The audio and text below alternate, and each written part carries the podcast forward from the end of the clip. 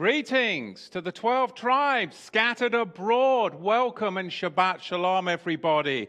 We're going to be looking again at part two of the Etz Chaim, the tree of life today. But I want to just do a great shout out and a big thank you to all of you out there that have donated and supported this ministry. We just truly, truly are so, so blessed for your support here. Um, the next couple of days, what we're going to do is we're going to be rolling out our. Um, donor appreciation campaign to all of you out there that support us on a weekly or regular monthly basis. We just want to um, just send out um, our appreciative thanks to you for all of the support. So, how that's going to look is after today's teaching, what we're going to do is to launch our first donor appreciation campaign to all of you, our current monthly donors. So, what should you expect in the next few days? We're not going to bomb you with too many emails or texts or anything like that.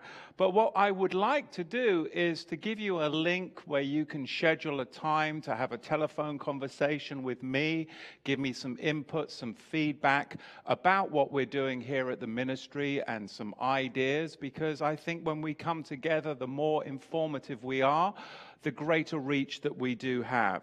You'll also get to look at our 2018 impact report that's going to show you the um, amount of growth that's been happening to the ministry, and you'll be able to see what we've been doing over the past year, and also some of our testimonies from people that their life has changed and been impacted by the teachings and outreach here at Torah to the Tribes. And you'll get to see our overall financial status and the health health of the ministry, which I think are very important things for our regular donors to be able to see. So, again, a thank you hugely for all of you out there that do steward your tithes and offerings and direct them towards this ministry. Again, I look forward to being able to connect with you over the next several weeks.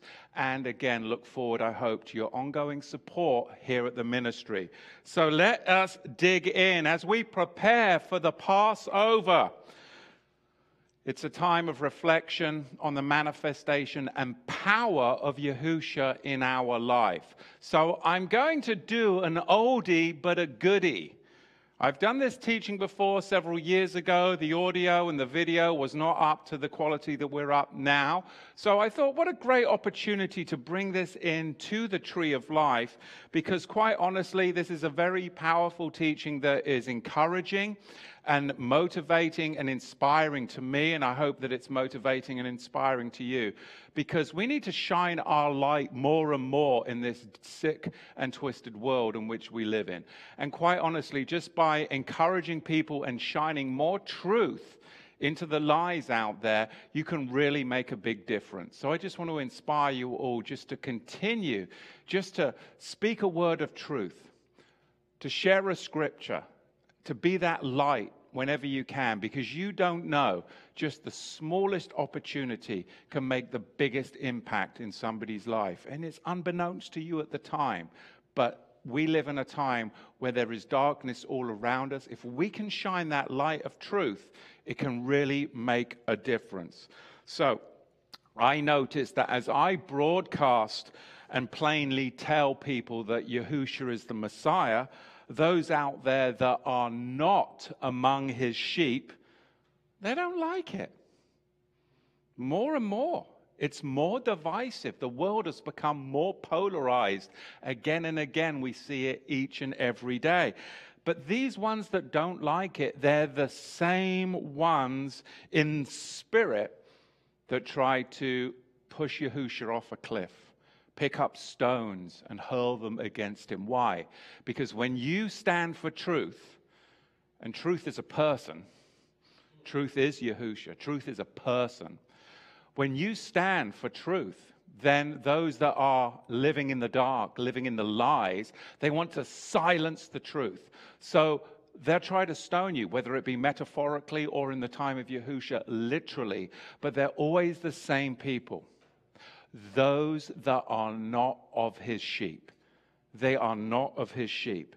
So, this is something that really we need to pay attention to, to because when we testify of Yahusha to a decaying world that is so polarized, you have to be aware that when you get those that try to cast stones at your light, it's because they are not of his sheep. And we know that the majority of the media out there is run by the synagogue of Satan. And a big thing that people that are broadcasting, like myself and others, that are under constant threat of is this deplatforming. If you're conservative, you're a Bible commentator, you're testifying about truth and conservative issues, then you are at threat from being deplatformed. And what's that about? It's again, it's in the same spirit of those who are not of his sheep. They want to silence truth. They want to silence anything that isn't part of this what? New World Order agenda. This whole Agenda 21, this whole programming of society, which is communistic and atheistic in thought. It's again the casting of stones at truth. So when you speak the truth out there, whether it be on Facebook, YouTube, or in your community, in your village, you really can have a great impact. You really can. Because our words of truth are salt and light in a decaying world. So, today we're going to look at the tree of life. We're going to clear up more lies and speak more truth into this magnificent journey, which is our faith. We're going to be preparing for Passover these next few weeks. This is a great teaching that inspires me because truth is what set me free. And the more truth that we have, and truth is Yahusha, the person of Yahusha, it's not something out here that we can't quite. Well, what is truth, as Pilate said? Truth is a person. That's clear and plain to see. So, Second Corinthians 11, verse 24. It is written, From the Jews, five times I received 40 stripes minus one. So, this was the Apostle Paul's testimony that he was struck with 39 lashes on five occasions. That's some serious corporal punishment. I mean, I experienced some corporal punishment when I was growing up in an all boys boarding school, but never did I get 39 lashes. We were restricted to six of the best, they used to call it. But here we have 39 lashes on five occasions. So here's a witness for us one who survived not one, but five lashings on 39, 39 lashes on five occasions. But we see that the testimony of Yahusha only had 39 lashes on one occasion. Mark chapter 15, verse 44.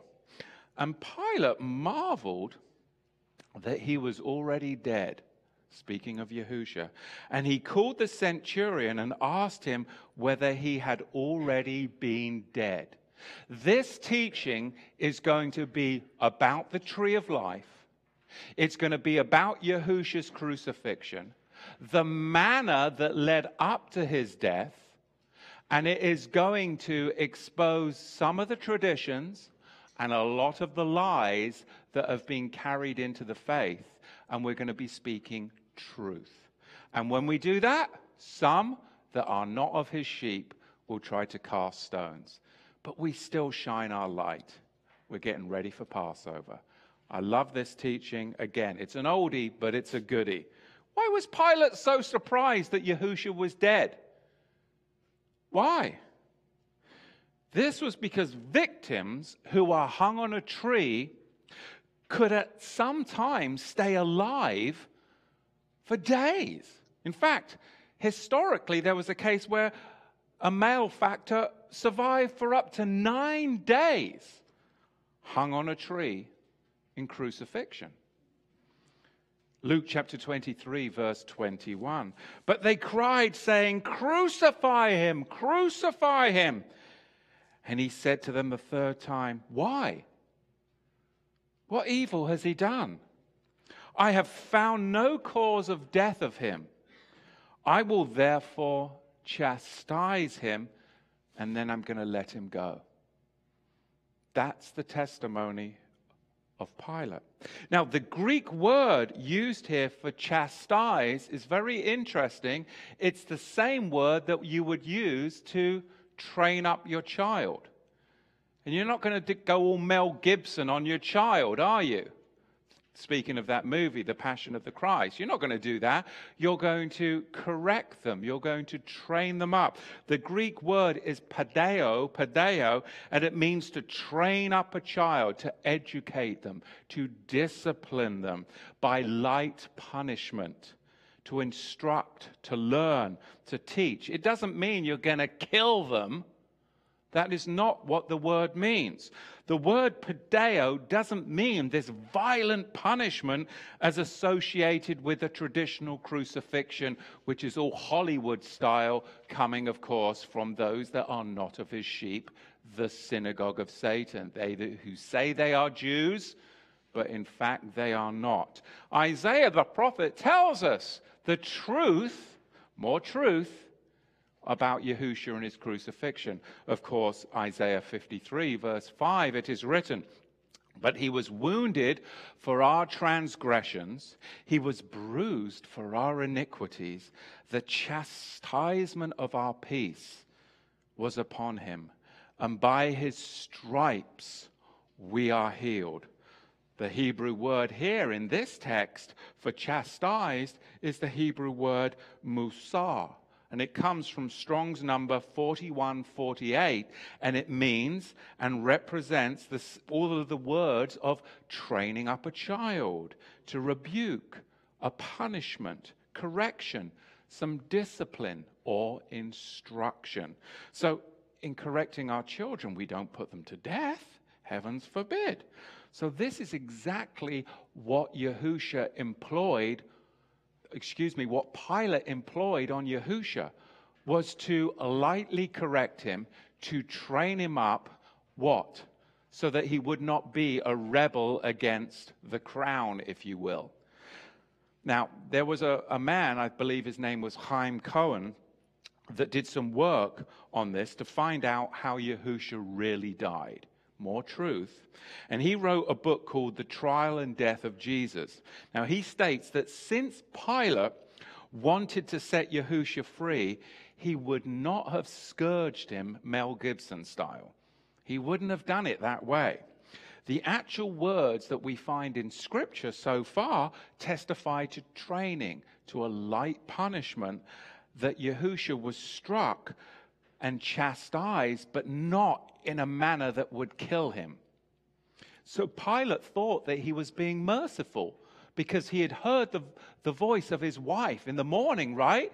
Who had been troubled and afflicted in dreams about this righteous man. So Pilate thought he was being merciful for his wife's sake by not beating him to death.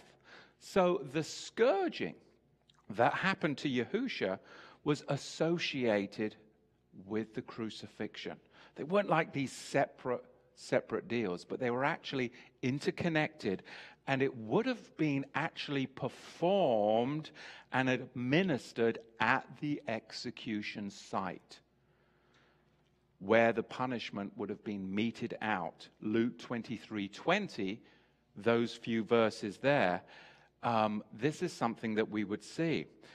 Now, in standard Roman crucifixion, the malefactor was first undressed, then his head was covered, then a forked instrument with two prongs, and it was called a furca, was placed on his back, and his two hands would have been bound to it, and each hand to one of the prongs. Now, in this fashion, the one condemned would then have to drag that furca to the place of crucifixion. Because when I did the teaching last week, somebody commented, I'm not sure if it was on Facebook or YouTube, what do you mean? I thought that he was nailed to a cross, like a cross. So, this is where the furca or the parabellum, the cross beam, comes into the equation. Because last week I said how he was nailed to a tree, but it would have actually been the cross beam that was nailed to the tree, but it wasn't a traditional Babylonian tau or a Babylonian cross that we see today in the Roman Catholico Church. No, that's something that came from, of course, Babylonian pagan tradition. So, what we can see as we unveil more truth around the Passover, that there's always going to be those that want to stone you or silence you because they would rather that you carry on in the traditions of men, which is vanity. I was so discouraged just going to the, the gardening store yesterday just to see all these eggs and all these bright colors. And I'm like, oh, is it already? As we're preparing for righteousness, we're, we're looking for yeast and unleavening our house. This is what we have to deal with in society that wants the traditions rather than truth. So, a good dose of truth once in a while, even if it's coming from Torah to the tribes, don't turn us off. Please don't deplatform us. Listen to the words of truth. And if it pings you, then maybe it's time to do a self analysis because truth will give you what? Shalom and set you free if you embrace the person of truth, which is, of course, Yahusha the Messiah. But going back to this descriptive fact of Yahusha's crucifixion, we can find that what happened, this is the fashion of what happened to Yahusha. He drugged the furca to the place of crucifixion, and when he arrived there, he was scourged while remaining bound to that very furca. Now, Roman records indicate that even a milder form of implement of punishment was sometimes permitted.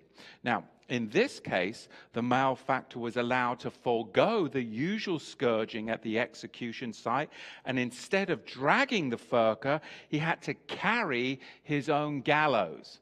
So he'd actually carry it on his back. And we know that Yahusha, from the testimony of Scripture, that he did actually not drag it, but carry his own gallows. And that was what the traverse beam was called, was called in the Greek the patibulum, the patibulum, which was then nailed to the tree of life going back to address that comment that somebody said last week. Matthew 27, verse 32, describes this perfectly with the Greek word staros, staros, meaning a beam. Now, this has been translated, mistranslated into the cross. But our symbol of our faith, like I said last week, is the menorah, the tree of life, the central palm branch, excuse me, and then you've got the six hands lifted up, creating a perfect menorah on which, of course, Yahusha was crucified, not a Babylonian cross. Matthew 27, verse 32.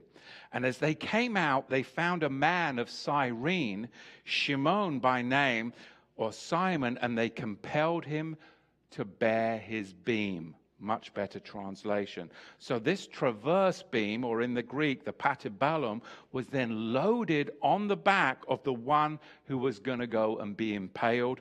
And sometimes he was already bound or nailed to this patibulum when he would start out on his final journey. And what a dreadful journey in the dusty, dusty way all the way up to the Mount of Olives.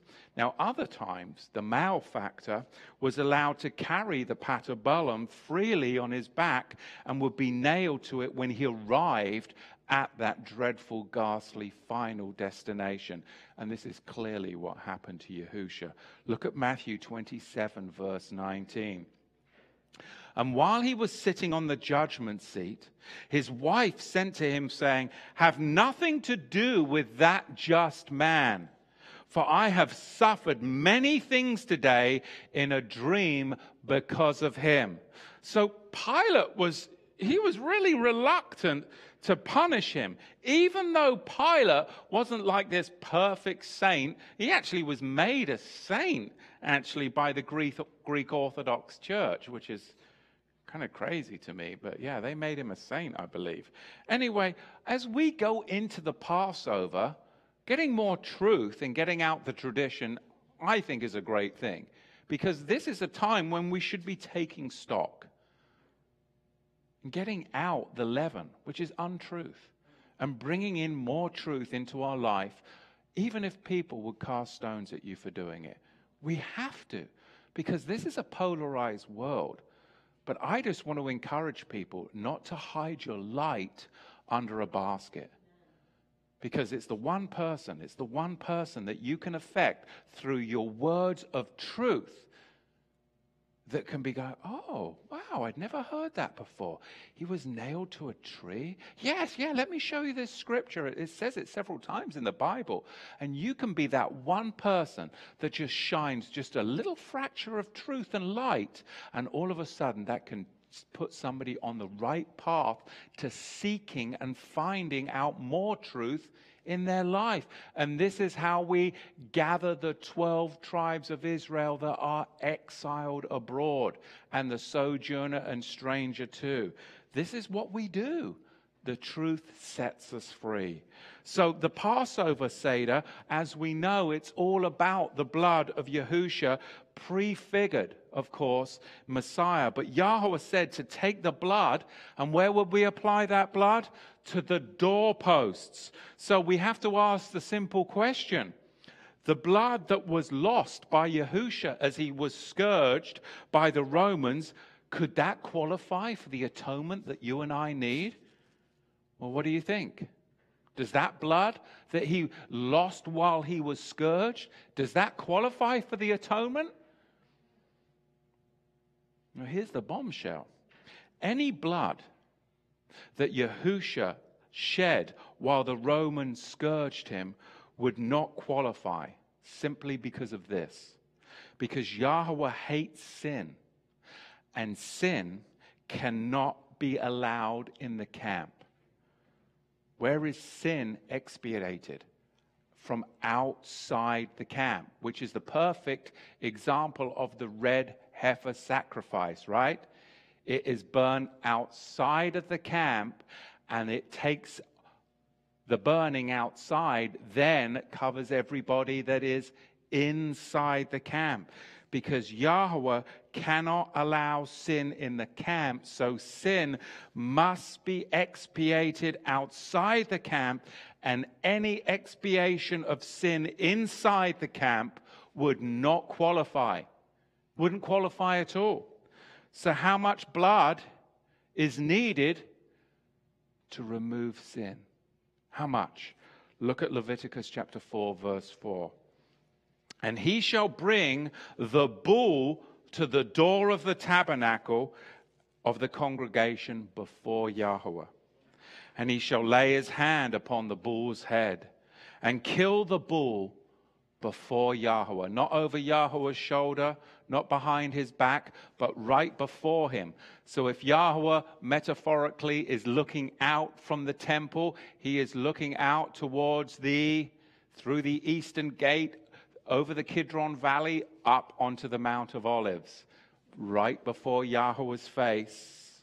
And he shall lay his hand upon the bull's head and kill the bull before Yahweh, not in the church of the Holy Sepulchre, not up in Gordon's Calvary, not out by the bus station, by the Damascus Gate, all of those religion sites of the crucifixion disqualified because they're not before Yahweh's face. The only place that is qualified is, of course, the red heifer altar up on the Mount of Olives, which we know is where Yahushua was truly crucified. Look at verse 5. And the priest that is anointed shall take the bull's blood and bring it to the tabernacle of the congregation.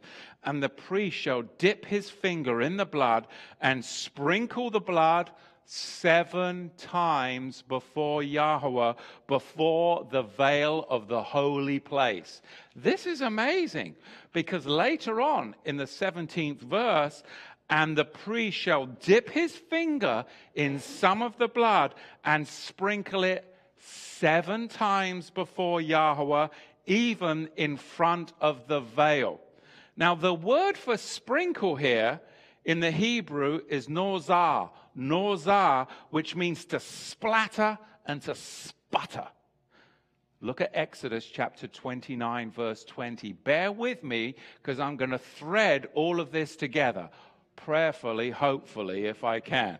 But Exodus 29, verse 20. Be patient with me. I love this text, but there is the wonderful thing about the Bible is it's all interwoven and you just have to it's like it's like this amazing tapestry but sometimes we've got the rug upside down and all we see is these threads. But when you actually flip it over through study prayer and seeking yahweh you are like oh my goodness it, it all goes together and look at the wonderful mosaic that it's created. That's yahweh's word and it is powerful. It's truth in a dark sick and twisted world We've got to shine that light, even if they want to hurl stones at you. Metaphorically, it may become literal, right? Exodus 29, verse 20. Then you shall kill the ram and take some of its blood and put it on the tip of the right ear of Aaron, and on the tip of the right ear of his sons, on the thumb of their right hand, and on the big toe of their right foot, and sprinkle the blood all around the altar. And you shall take some of the blood that is on the altar and some of the anointing oil and sprinkle it on Aaron and on his garments, on his sons and on the garments of his sons with him. And he and his garments shall be hallowed, and his sons and his sons' garments with him. So, this, the sacrifice of the red heifer, actually points to this act. Because during the temple sacrifice of the red heifer, Yahusha was taken east from the temple gate in Jerusalem across the arched, arched bridge over the Kidron Valley up to what's called in the Hebrew the Mikpad altar or the altar of the red heifer, which was located right upon the slopes of the Mount of Olives.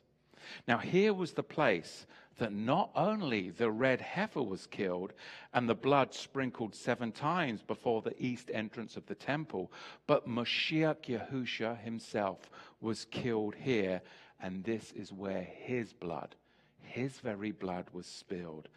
That is what was required. Because his blood spilled outside the camp of Israel cleanses all of us that come into Israel. That's why we've got to graft in.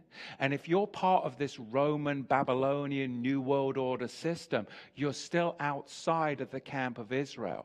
Yahweh is saying, in this generation, we don't have the excuse that Aunt Betty did this and your grandma Berthy did that. You know, if they were true to the revelation in their generation, then bless them. But this generation, I believe the last generation, we're being held to the final prophetic standard. Come out of her, my people, lest you partake of her plagues and drink down that cup of judgment.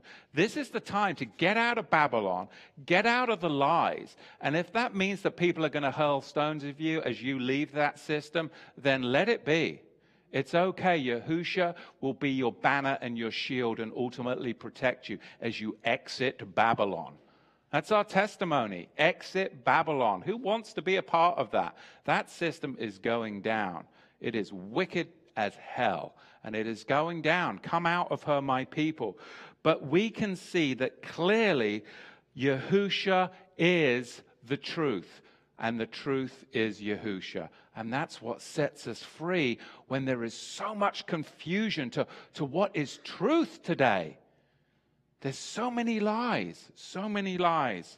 So, again, this is what was required. The scourging that Yahusha received from the Romans was actually inside the gate, not outside the camp, and it would disqualify as the blood spilled for atonement according to the red heifer sacrifice. Look at John chapter 8, verse 58. And Yahusha said to them, Amen, ve Amen. I say to you, before Abraham was, I am. And as soon as he declared that he was one with the Father, the Jews were there and they were ready to stone him. But he slipped out of their hands as it was not yet his time. That's a key phrase, isn't it? What did it just what did the Bible just state? Roundabout way, the Bible just stated there's going to be a time when Yahusha will be stoned. But this is not the time. Did you get that? There will be a time when he will be stoned. Well, why, why weren't we taught that when we were at Sunday school? Right? Because syncretism is a mixture of convenient truth and a whole bunch of lie. But what we're going to do is we're going to tell you the inconvenient truth, Yahusha himself. And that is what is, makes us a unique people in these last days. Telling inconvenient truth no matter what the cost. Even if it's deplatforming, we continue to stand and tell you the inconvenient truth about Messiah and that you need him and that there is only one way. And it's a very narrow way. And it's getting narrower and narrower as people are apostatizing left, right, and center. So we can see there is going to be a time when there is going to be the stoning of Messiah. When is that time? And where would a better place to be to stone him? But where there is sharp stones. And where are those sharp stones? On a threshing floor? No, up on a plantation or the Mount of Olives, where there were sharp flint stones. John 8, verse 59. Then they took up stones to cast at him, but Yahusha hid himself, and he went out of the temple, going through the midst of them, so went away. Now, the same thing is repeated in the temple when Yahusha was teaching. He was Elohim manifest during the Festival of Lights. He wasn't advocating that we should go and celebrate a pagan tradition called the Festival of Lights. No, he wasn't advocating. He was speaking truth in the midst of compromise. Some people will go to that text and say, oh, we should celebrate Hanukkah. The Bible doesn't tell us to celebrate Hanukkah. The Bible tells us to celebrate the seven feasts of Yahweh, and seven is plenty. It's actually perfect. We don't need to add pagan traditions to the truth of Yahweh. And that's something that people have cast stones at me for over the years when I've done teachings against Hanukkah, teachings against Purim, because these are not the biblical feasts of Yahweh.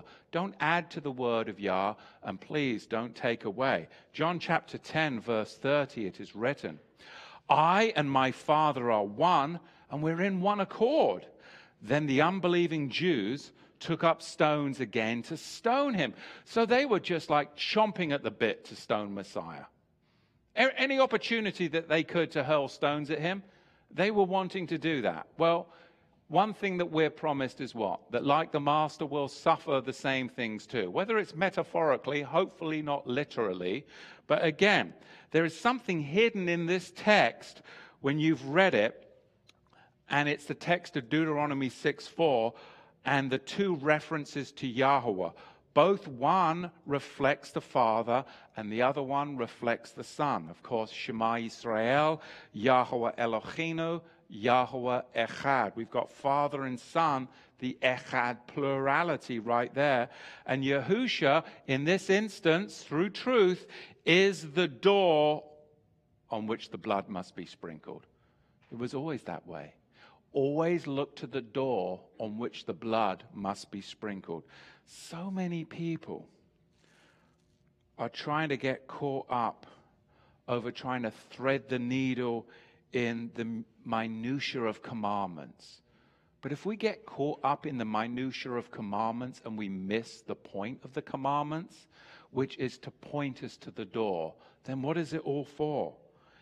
The commandments are supposed to reveal Messiah. And if keeping commandments isn't revealing Messiah, then guess what? You're not keeping the commandments. So, Torah is all about the revelation of Messiah. It's not about the minutiae of the law, it's about pointing us to Messiah. Now, Yahusha tells us the same thing he did before. And once again, they try to stone him. Because when Yahusha asked them, well, what reason did they intend to stone him? What did they say? blasphemy. It's because of blasphemy we seek to stone you. So, Torah, the Bible, defines the whole procedure behind such things as blasphemy. Stoning is not something that was taken lightly. The prescription for blasphemy is in Deuteronomy 21, verse 21. In John 18, verse 31, says, Take him and judge him according to the rule in the Torah. So they weren't just haphazardly trying to stone Yahusha. They were going to judge him according to the rule in Torah, which is Deuteronomy 21. So Pilate just gave them permission right here in John 18:31, didn't he? What did he just give them to permission to do? To go and do with what they would according to the Torah. John 18:31. Take him and judge him according to, to your Torah, according to the law. He basically told them to go do th- three things to Yahusha, because this is what the Torah says. First of all, go and take him somewhere and stone him. Secondly, hang him. And then thirdly, set him on fire. That's what Pilate told him to do, because that's what the Torah defines. Go stone him, then hang him, and then burn him. That's some truth. But tradition has obscured that truth, has it not? Think about it. Deuteronomy 21, verse 21. And all the men of the city shall stone him with stones, that he shall die. So shalt thou put the evil away from among you, and all Israel shall hear and fear. And if a man has committed a sin worthy of death, and he shall be put to death, and you shall hang him on a tree, not on a cross, you shall hang him on a tree. So, first of all, you're going to stone him, then you're going to hang him on a tree, not a Babylonian tower. Then his body shall not remain all night upon that tree, but thou wilt in any wise bury him that day, for he that is hanged is accursed of Elohim, that thy land not be defiled, which Yahweh thy Elohim giveth thee for all as an inheritance. But I just said to you that Pilate gave them permission to do three things, but I've only read two. Or have I actually given you a clue with three? The text says, stone him. The text says, hang him. But I said, stone him, hang him, and burn him. But hang on a minute, we're missing something. What else is inclusive in the text? Accursed. What happens in the Bible to accursed things? What do you do with accursed things? You burn them. See, so you can miss that and go, well, hang on, you're adding. No. You stone first, then you hang on a tree, then burn him along with the tree because the tree becomes the accursed thing. This is what they wanted to do to Yahusha. Is this, this is interesting. This is a game changer when we're talking about truth in all the counterfeit religion and all the religious ceremonies and the whole papal system and the Babylonian New World Order system. Because that system is one that combines truth with tradition. It's called syncretism. For me and my house, the more truth and the more we can separate ourselves from the blending of truth, the clearer the vision becomes. The clearer the vision becomes, the more powerful the testimony and the anointing is in our lives because we are what? Checking out the tradition, and our ears, our vision, our sight, and our voice becomes clearer and clearer to broadcast to a decaying world a decaying world that cannot discern well, what is truth?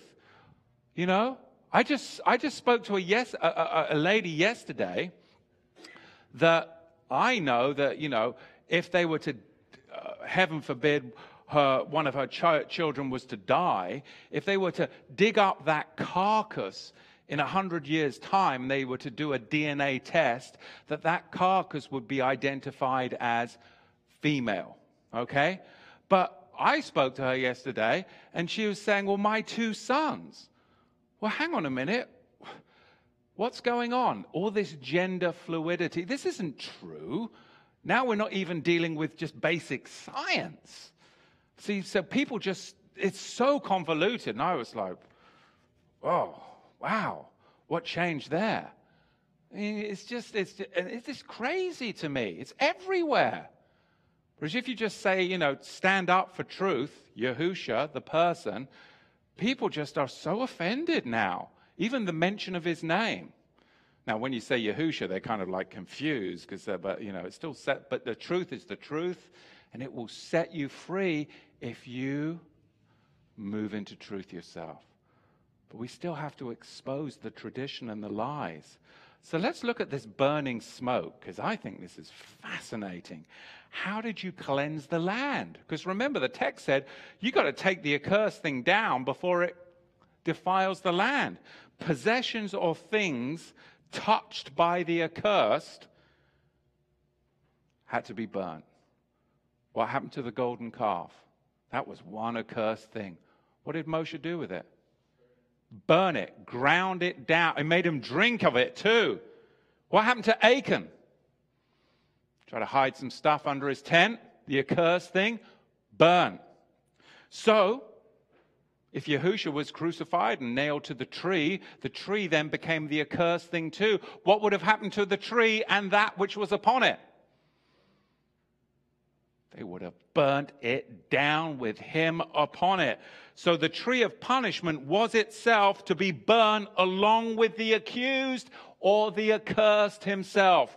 Joshua chapter 7, verse 15 details this for us very clearly. This is not something papal or Roman Catholic, this is biblical strict, scriptural truth that is just not told because of all the convoluted lies that have infiltrated our faith. But we're going to be that voice crying out in the wilderness to a last generation of truth that people have never heard before. Because there's going to be many Jesuses, many false Christs, and there's going to be many that are not of his sheep, that are goats, that pretending to be sheep, they look all white and fluffy, but they're going to be Jesuit, mind controlled, New World Order. They're not going to be of the faith.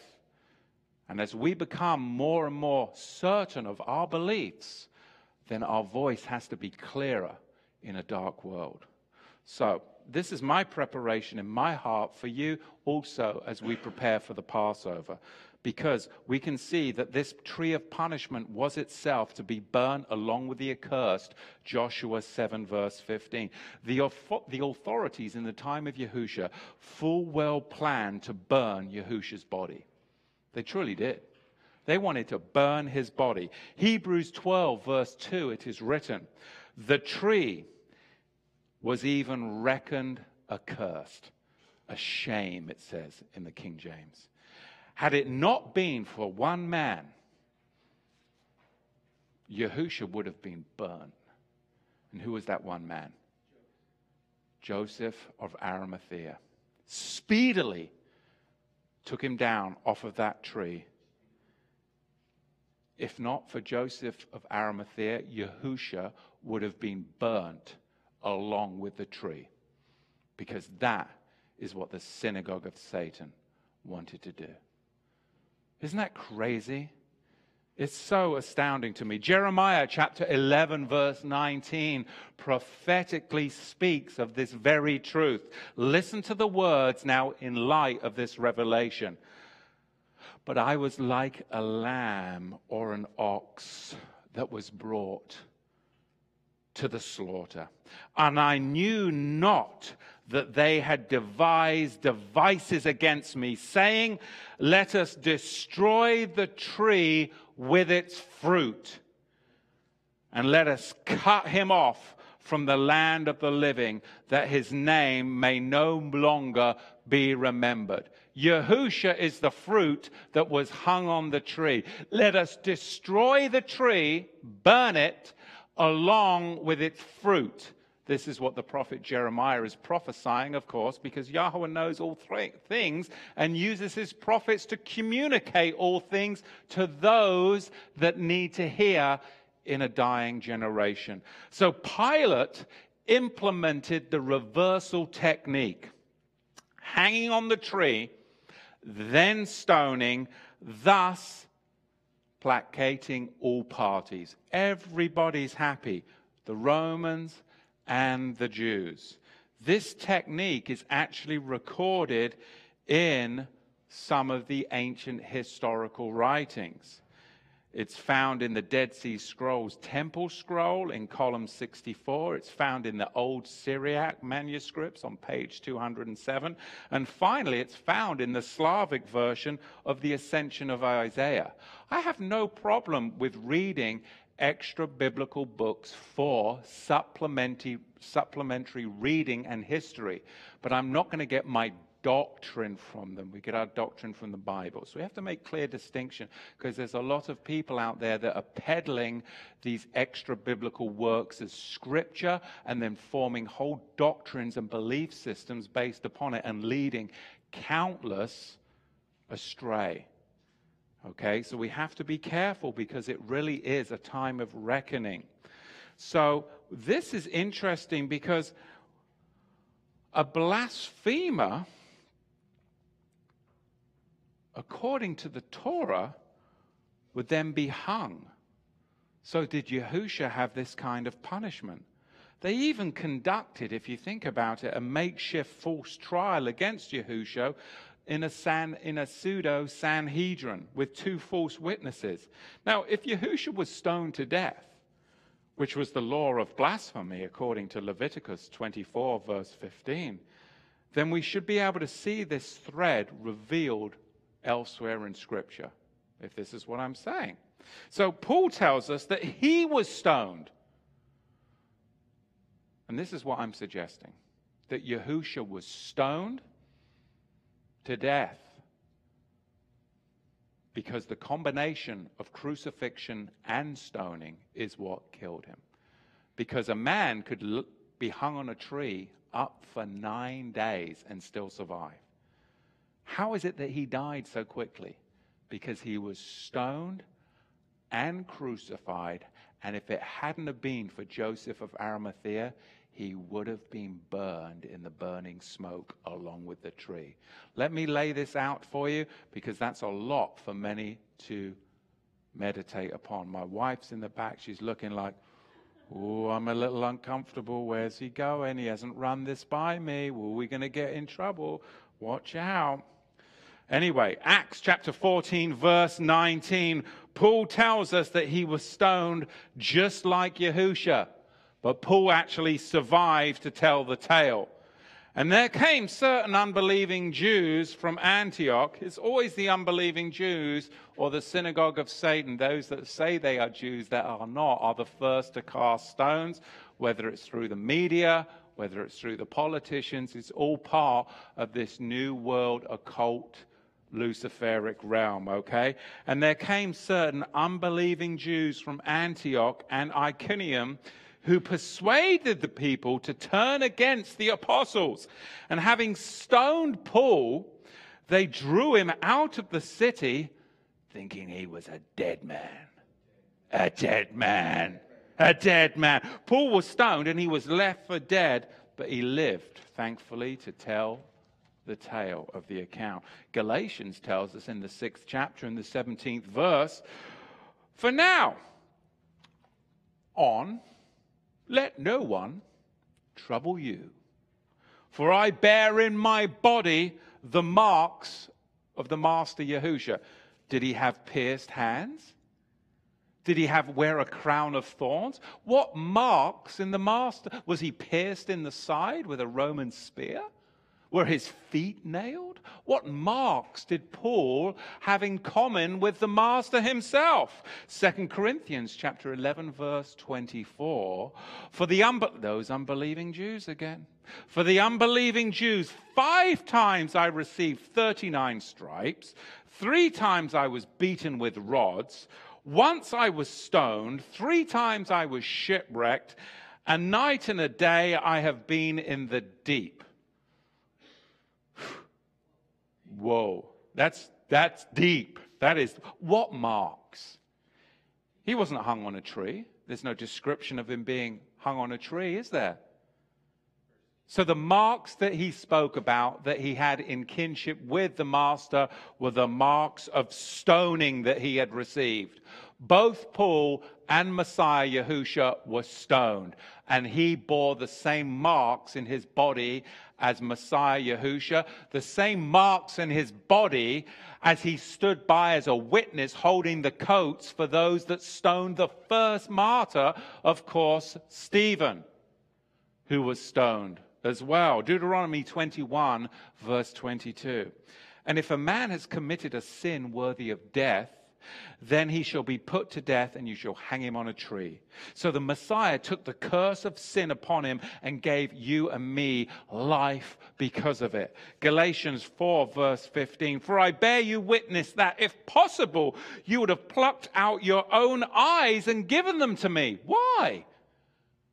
Why? What was wrong with his vision? The people loved Paul so much they were willing to give him even their own eyes. Because Paul, you remember we always go, well, what was his thorn in his flesh? He had such extensive eye damage from the stoning. That object of stoning is usually what? To the head. Even the Middle East today, they bury him right up to here, and that's what they do. So the damage that he attained in his eyes was so damaging that the people saw that was his thorn in his flesh. He was unable to see properly after the stoning. The object of stoning, of course, is the head. Galatians 6, verse 11. You see how large I have written to you by my own handwriting? The prophet Isaiah gives us the evidence gives us the evidence. Isaiah 52, verse 13 it is written, Behold, my servant shall deal prudently. He shall be exalted and extolled and be very high. Just as man were astonished at you, so his visage was marred more than any man, and his form more than the sons of men. So shall he sprinkle, splutter many nations. Kings shall shut their mouths at him. For what had not been told them shall they see, and what they had not heard shall they consider. Even the Psalms testify to this truth. Psalm 22, verse 6. But I am a worm and no man, scorned by men and despised utterly by the people. What type of worm would this be? The scarlet worm. The scarlet worm. The other Hebrew worm, um, word, worm, word for worm or maggot is grimar, grimar. This one here is the Hebrew word tolwaf, which is a scarlet worm representing taking the sin upon himself. So even the detail of the Hebrew word here is amazing. Look at Psalms 38, verse 10. My heart pants, my strength fails me. As for the light of my eyes, blinding, as for the light of my eyes, it also has gone from me. That's where the damage would happen. My loved ones and my friends stand aloof from my plague and my kinsmen, they all stand afar off. All stand afar off. So, quite clearly, he was blinded by the throwing of stones, and the spurting, the splattering of his blood had made him very weak. This is Yahusha's own words. Look at Matthew chapter 27 in the 46th verse, very telling. Because at about three o'clock, Yahusha cried out with a loud voice, saying, Eli Yahweh, Eli Yahweh, Lemana Shekabanthi. That is to say, My El Yahweh, my El Yahweh, why are you keeping me? Some of them that stood there when they heard that said, says, This man is calling, calling for Elijah the prophet. But the root word for Shapagam, uh, I have a hard time saying that. It's a big, there's a lot to say in the afternoon here. Shabthani is Shabak, which means to spare or to reserve. So, my El, my El, why have you been keeping me waiting this long? Because Yahusha was reserved, he was spared for this particular day as the Lamb, the day of the Lamb. And this ties into Psalm 22, verse 1. My El, my El, why have you forsaken me? Why are you so far from helping me? And from the words of my groaning. And Psalm 38, verse 10. My heart pants, my strength fails me. As for the light of my eyes, it's gone out from me. This is all, of course, about the day of Messiah's crucifixion. And you can see the light in his eyes, the stoning, the crucifixion, the tree with its fruit. This is all part of the truth of that day. Stoning caused the wounding to his face. The words of Mark in the 12th chapter and the fourth verse now bring even more clarity. Again, he sent them another servant, and at him they threw stones. They wounded him in the head, and they sent him away shamefully treated. Of course, Mark speaks of this parable, which we attribute, of course, to the prophets, and then the Son is sent. What about Stephen's evidence in the seventh chapter of the book of Acts? Verse 52. Which of the prophets did your fathers not persecute? And they killed those who foretold the coming of the just and righteous one, of whom you now have become the betrayers and the murderers. They murdered Messiah in violation of their own Torah. Scripture tells us that his body was marred but then how was it marred? Well, look at Isaiah 53, verse 5. He was wounded for our transgressions. He was bruised for our iniquities. The chastisement of our peace was upon him. And by his stripes we are healed. But he was wounded or broken for our sins, our perversions, and for our immoralities. He was crushed for our sins. The chastisement of our peace was upon him. And by his stripes, the Hebrew word here is kaborah, which means blows that are cut in. We are healed like blows that would be cut in. Imagine if you were to throw stones which were sharp flinty stones. They would be blows that were cut in that would then mar the vision. Blows that are cut in. Immediately, what it would have done, it would have caused this huge weal or marking on the skin. So, what cuts in as each stone lands, it cuts into the flesh, and then the blood, of course, would start to sputter and spurt out. That's why we have the front of the Messiah's body is marred beyond recognition and he's blinded. And Isaiah 52, verse 14, gives us a clue that points in the very direction that I'm communicating to you. Just as many were astonished at you, so his visage was marred more than any man, and his form more than sons of men.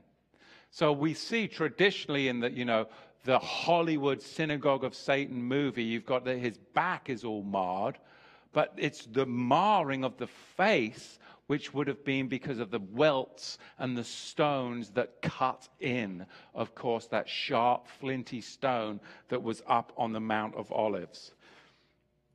And they were looking to stone him on, as we see, on multi- a multitude of occasions throughout the scripture. Now, evidence, even from the ancient writings, tells us, in, even in the synagogue of Satan and their writings, that, you know, which of course is the Babylonian Talmud, in the Soncino edition in Tractate Sanhedrin 43a, it is written here. Now, this isn't scripture, this is from the synagogue of Satan, but again, they're a bunch of liars, so you have to take everything with a pinch of salt. But this is interesting. On the eve of Passover, Yeshu, that's a curse word they use for Yahusha, was hanged. For 40 days before the execution took place, a herald went forth and cried, He is going forth to be stoned. because he has practiced sorcery and enticed Israel to apostasy. So again, the lies are in there, but there's also some truth, right? They do record that Yahushua was actually stoned, but then, of course, they're accusing him of sorcery. But the New Testament clearly tells us that they're the ones that are bewitched. But that was their accusation. So remember the events that we have even in King David's life when he was ousted out of the kingdom at the time that Absalom was pursuing him. And Absalom's rebellion happened upon what location? Right up there on the Mount of Olives. These events then typify what happened with Yahusha, what he would go through centuries later. Look at 2 Samuel chapter 16 verse 5. And then King David came to Bahurim. See, there came out a man of the family of the house of Saul, whose name was Shimei, the son of Gerah. He came forth and cursed still as he came, and he cast stones at David. This is a picture of Moshiach ben David, of course, that would have stones cast at him. So the robbers that were on the tree next to Yahusha, they had to have their legs broken so that they would die, not Yahusha because only those charged with blasphemy, not robbery, were hung and stoned to death. That's why the robbers had to have their legs broken, because they weren't charged with blasphemy. They wouldn't have been hung and stoned.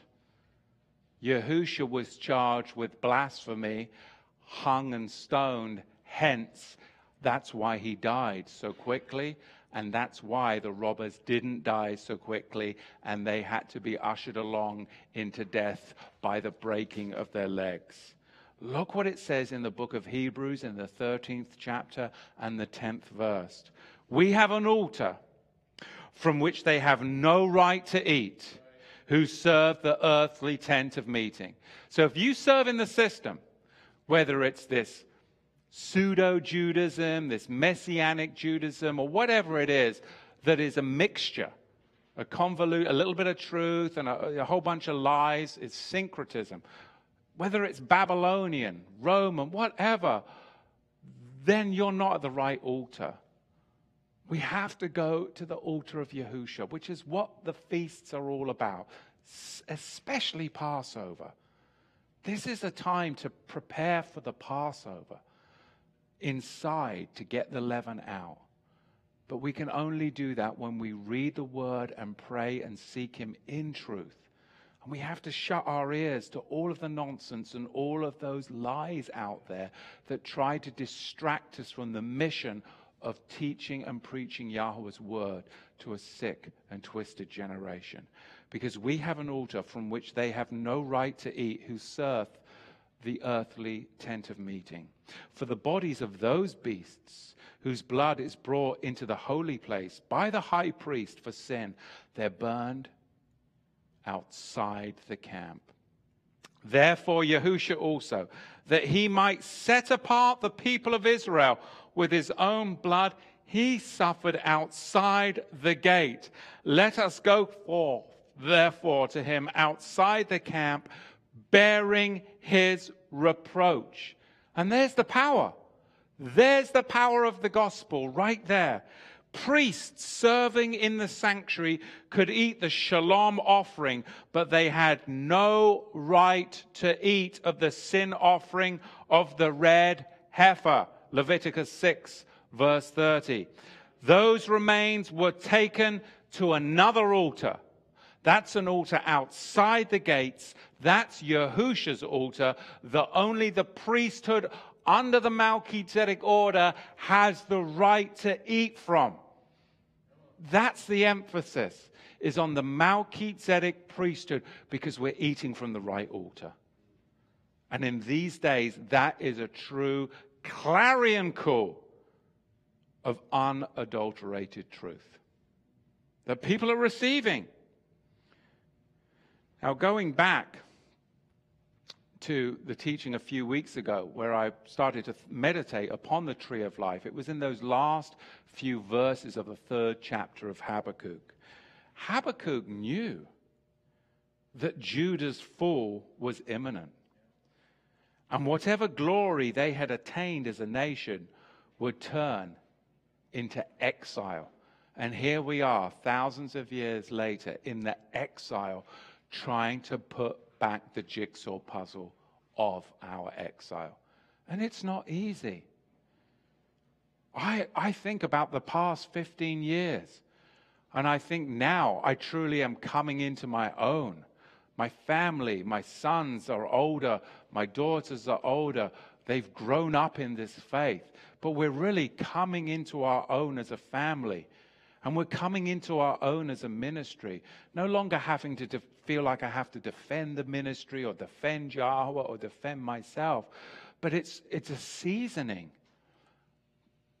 But I truly feel that you out there, together, if we cannot be defensive, but just speak the truth in love, that that's how that we're going to really make change because it's, there's too much animosity. And I know I get all salty and fired up, but you know, some of you love that, some of you hate it. I love and hate it too myself, you know. But ultimately, when we communicate the truth in love, that is what sets people free. We don't have to defend our faith. Yahweh doesn't need us to defend him. We just speak the truth in love. And I think those that have a blood tipped ear be like, oh my goodness, I've never heard. Wow. And then you take people to the word in prayer and supplication, and that's what changes lives. Habakkuk knew, Habakkuk knew that Judah's exile was imminent. And yes, now we're in the exile. But whatever glory Judah had attained as a nation would turn into exile. More than that, Habakkuk glimpsed the Yeshua the salvation of Yahweh, the true shepherd of the flock, in those last few verses of chapter 3 of Habakkuk. He saw Yahusha's redemptive work of seeking and searching out his flock. And that's what he's doing. He is seeking and searching out his flock. And as a ministry, we get to be a part of that. And it's a blessing and an honor, truly. For us, we have to ask ourselves will we maintain our personal faith? In the midst of crisis? Will we continue to press in and trust Yahweh despite the national and dreadful worldly events all around us this week? Some of the news, dreadful, dreadful. Whether it's down there in New Zealand, whether it's in Paris, France, or Brexit. I mean, it, dreadful. Will we still maintain our faith in spite of all of this chaos around? Don't be deceived, though, please. Please don't be deceived by Zionism. Don't be deceived by the synagogue of Satan. Because Yahusha came across the fig tree again in Matthew 21. He came across that fig tree again that Habakkuk spoke about in the third chapter in Mark chapter 11. And he cursed that fig tree because it pretended to be something that it wasn't. And that is it. Those that are not his sheep, they will pretend to be something that they're not. They usually will flatter you. Oh, you're a great teacher. Oh, you're the. It's flattery. And what's on the flip side of the coin of flattery? Seduction, seduction, all of this. But again, don't be deceived by that.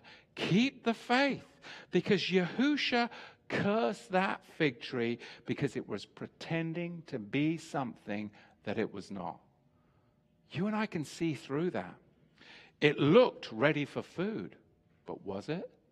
Was it ready for food? No. It was a hoax. It was ahead of its time. It was a counterfeit. And it didn't have any ability to satisfy our Savior, did it? None whatsoever. Now, as we see in the world today, so many counterfeits, they're unable to satisfy and savor our faith because we have a different flavor We are salt and light to a perishing world.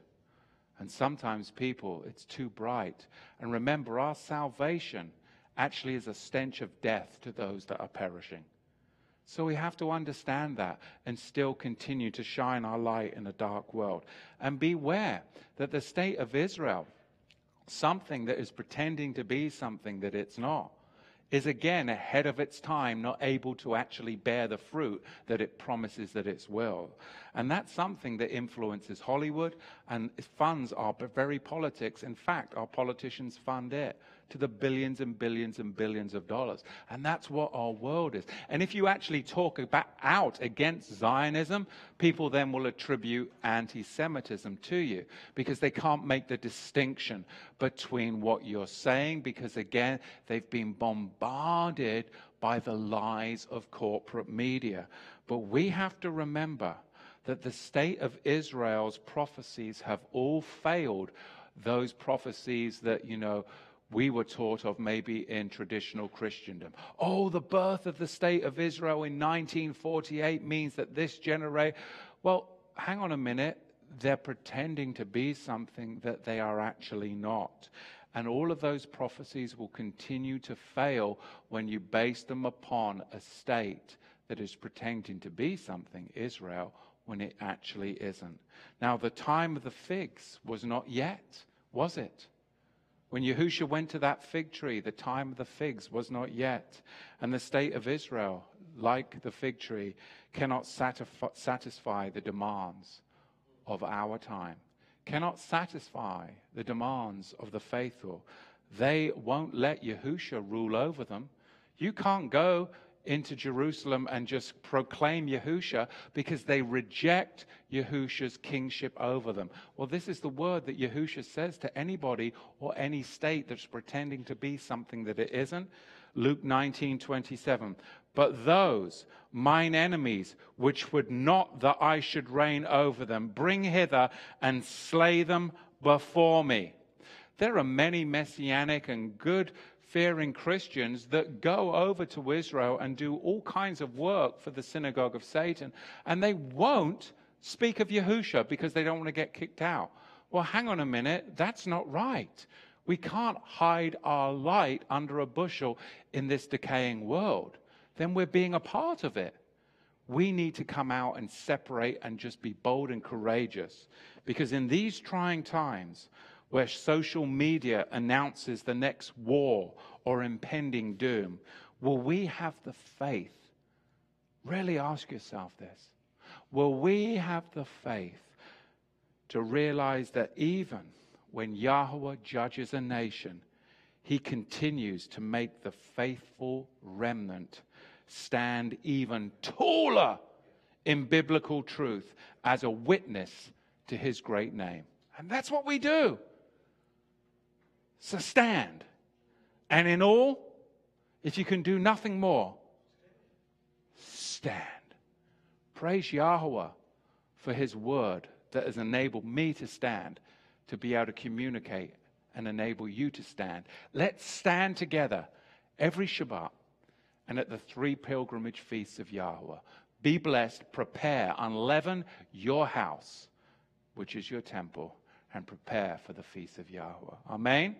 Amen. Baruch Hashem, Yahuwah.